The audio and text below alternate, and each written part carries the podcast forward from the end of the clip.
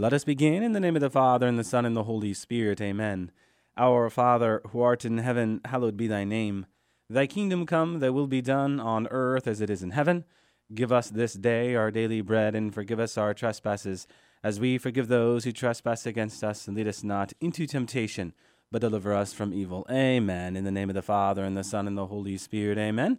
Well, welcome to another edition of Seeds of Truth. This is your host, Joe Hollcraft, coming to you from KKXX Studios, Chico Life Radio, 103.9 FM and AM 930. It is great to be with you, a real honor to be with you this Friday evening, where we are set to continue our reflection discussion on this eighth key of praying in thanksgiving to God. Again, if you are just joining us, if you have been away from Seeds of Truth for three or four months, we have been looking at how to better respond to that question Can you pray for me? With a series of uh, keys. And we are in the eighth key, praying in thanksgiving to God. The importance of praying in thanksgiving to God, praising God. Okay, so this is part two of praying in thanksgiving to God. And as we touched upon it last week, really to pray in thanksgiving to God is to what but express gratitude for the immensity of his revelation, natural and divine, by how but what does Hebrews 13 15 say? Continually offering up sacrifices of praise to God, that is the fruit of lips that acknowledge his name.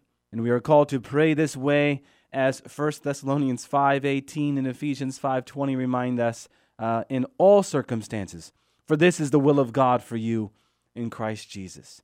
So, the author to the letter to the Hebrews says that our praise of thanksgiving is unceasing, right? Continually is the word there, which implies what? But that our song unto the Lord just doesn't end with a liturgy. We were talking about the liturgy as the prayer of thanksgiving last week, but really rather becomes a way of life, huh? St. Paul writes to the church in Ephesus Be filled with the Holy Spirit addressing one another in psalms and hymns and spiritual songs, singing and making melody to the Lord with all your heart.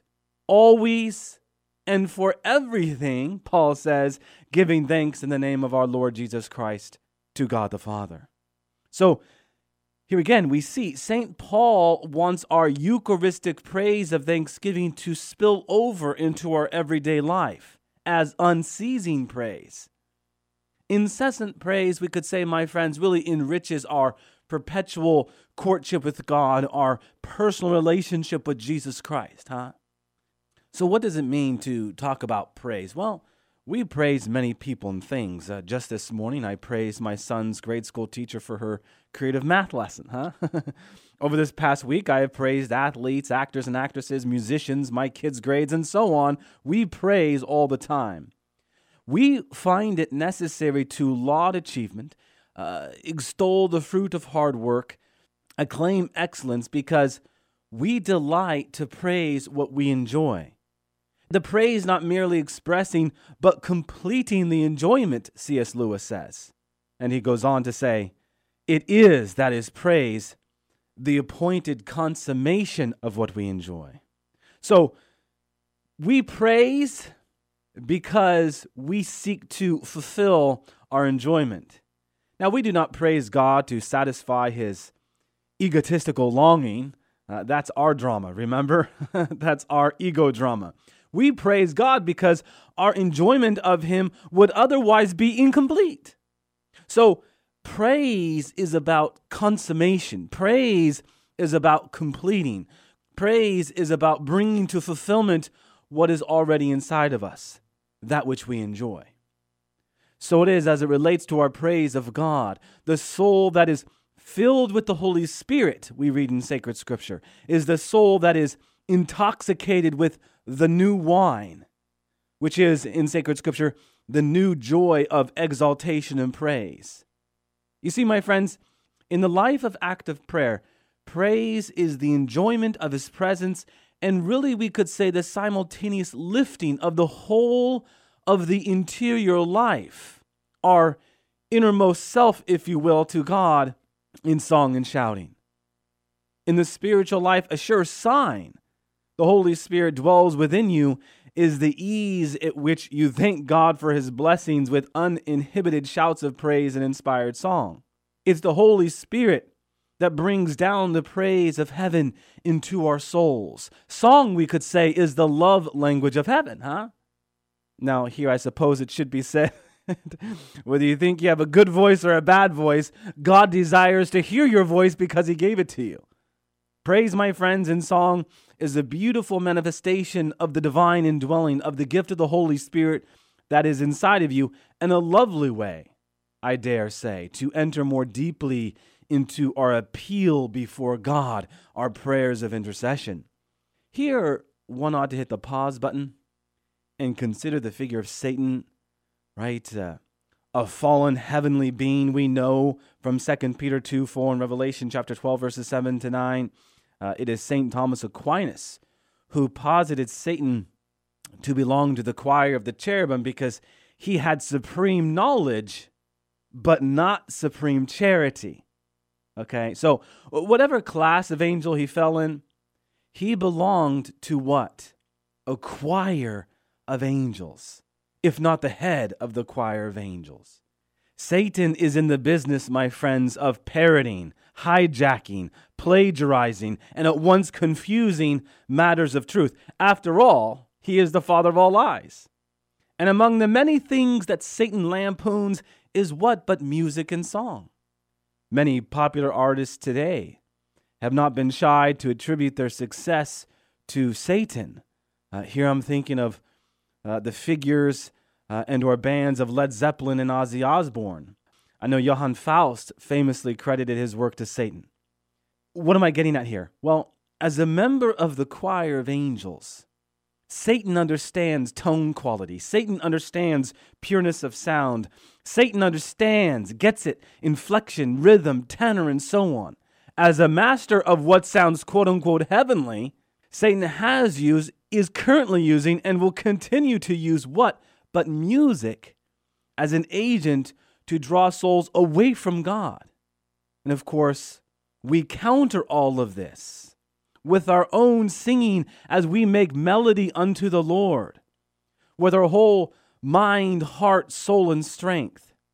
How we praise can actually exorcise demons. And I think that to be a very uh, important point in our reflection this evening. All right. That being said, I want to make three brief suggestions into how we might better praise God. And these suggestions are merely invitations that have brought many saints into the enchantment and praise of God. Even if you try one suggestion, that might be uh, the start you need to bring you deeper into the delight of God. So, first, chant the divine office. The divine office, uh, otherwise known as the breviary or the liturgy of the hours, I know many of us are already familiar with this, is comprised of praying scriptures especially the Psalms. Included in the divine office are canticles and readings from the church fathers or the spiritual masters. Really seen as an extension of the Eucharist, the divine office has always been an important prayer of the church. And as part of the church's ancient practice of praying the divine office, the Psalms were what? But always chanted. In their origin, many of the Psalms were, were liturgical hymns, right? So, consequently, words that were intended to be sung. To chant the Psalms is to pray them as they ought to be prayed. And now it's interesting here, specific to our application of intercession, in the morning and evening prayer sections to the divine office, there is a time of intercessions. And alongside the prescribed intercessions, my friends, I believe would be an excellent time for us to hold up our petition, our intercession before God. And again, as you are inspired to do so, do so in song. It is a beautiful way of responding to the inquiry Can you pray for me? Second, we have the Litany of the Saints. This is a particular uh, favorite praise devotional of mine. There is something intensely moving about calling upon the intercession of the saints in the form of a litany. Uh, one of my favorite parts of the rite of the ordination of priests is when the newly ordained priest lays prostrate on the church while the litany of the saints is being sung. There are fewer times in song I have felt closer to heaven than when singing the litany of the saints during the rite of ordination. I have made the earnest effort to include something like this in the Hollcraft home.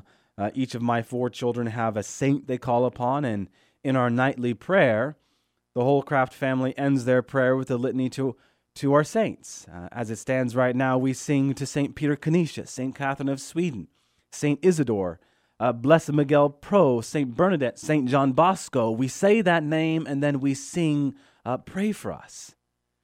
Brothers and sisters, calling upon the saints in praise and song is another powerful way to intercede on behalf of your brother or sister in Christ. Here it might be helpful to ask your friend if they have a devotion to a saint. If they don't, pray with them and, and help them select one that fits their charism or need. Then include that saint into your litany and call upon that saint to pray for your friend. And remember here, this isn't non biblical, right? It's Hebrews chapter 12, verse 1 that reminds us there is a cloud, a great cloud of witnesses surrounding us, the saints, and they are cheering us on from the stands of heaven. Brothers and sisters, the saints have a favorable mediation in the one mediation of Christ. Okay. Third, praise God with your favorite Christian and Catholic songs. This can be done individually in your shower, house, car, or even on a walk at your local park. Yes, God desires praise anywhere and everywhere, even in your shower. Uh, I recently went for a walk along a water channel and witnessed a young woman singing a song, and I assure you, she was praising God in song. I loved it. She was uh, witnessing to me. This can also be done within your community, at a house or a local parish.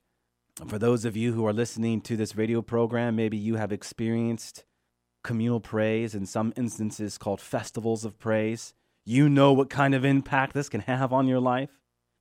And to the application of intercessory prayer, when you sing, mentally insert the petition into your heart and let your song be an offering of intercessory praise. Now, maybe you are that person who says, singing in praise is just not my thing. Give it a try and see what happens. Let God surprise you. Collectively, my friends, these forms of praise encourage the soul to surrender to God, which eventually leads to the interior praise where the heart is made to inaudibly sing to God. This is the aforementioned place of sacrifice of praise, right?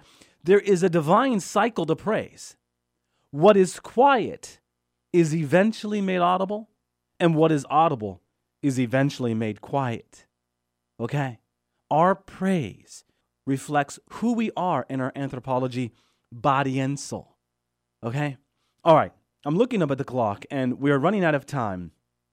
I know as we have been working through these keys, each key has been broken up into two parts. I actually have more to say because I want to talk about the virtue of gratitude. So I think our praying and thanksgiving to God, our praying and thanksgiving and praise to God is going to have a third part and that's going to be a reflection on gratitude. So, next week, when we come together, we're going to reflect on the importance of practicing the virtue of gratitude and how that lifts up our praise and how our praise might become a spontaneous outgrowth of living out the virtue of gratitude. Amen. Amen. All right, let us close with a word of, of praise.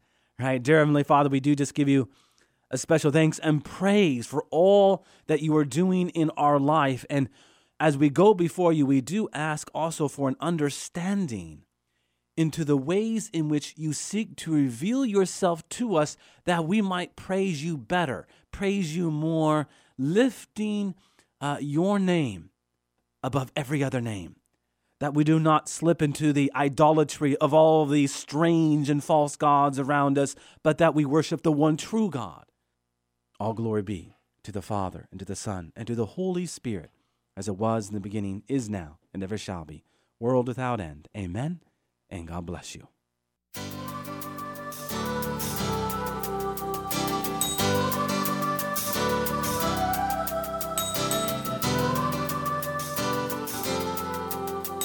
Thanks for listening to Seeds of Truth, heard every evening Monday through Friday at 5:30 here on KKXX If you'd like to hear this program or find out how you can help support Seeds of Truth, the website is joehollcraft.org.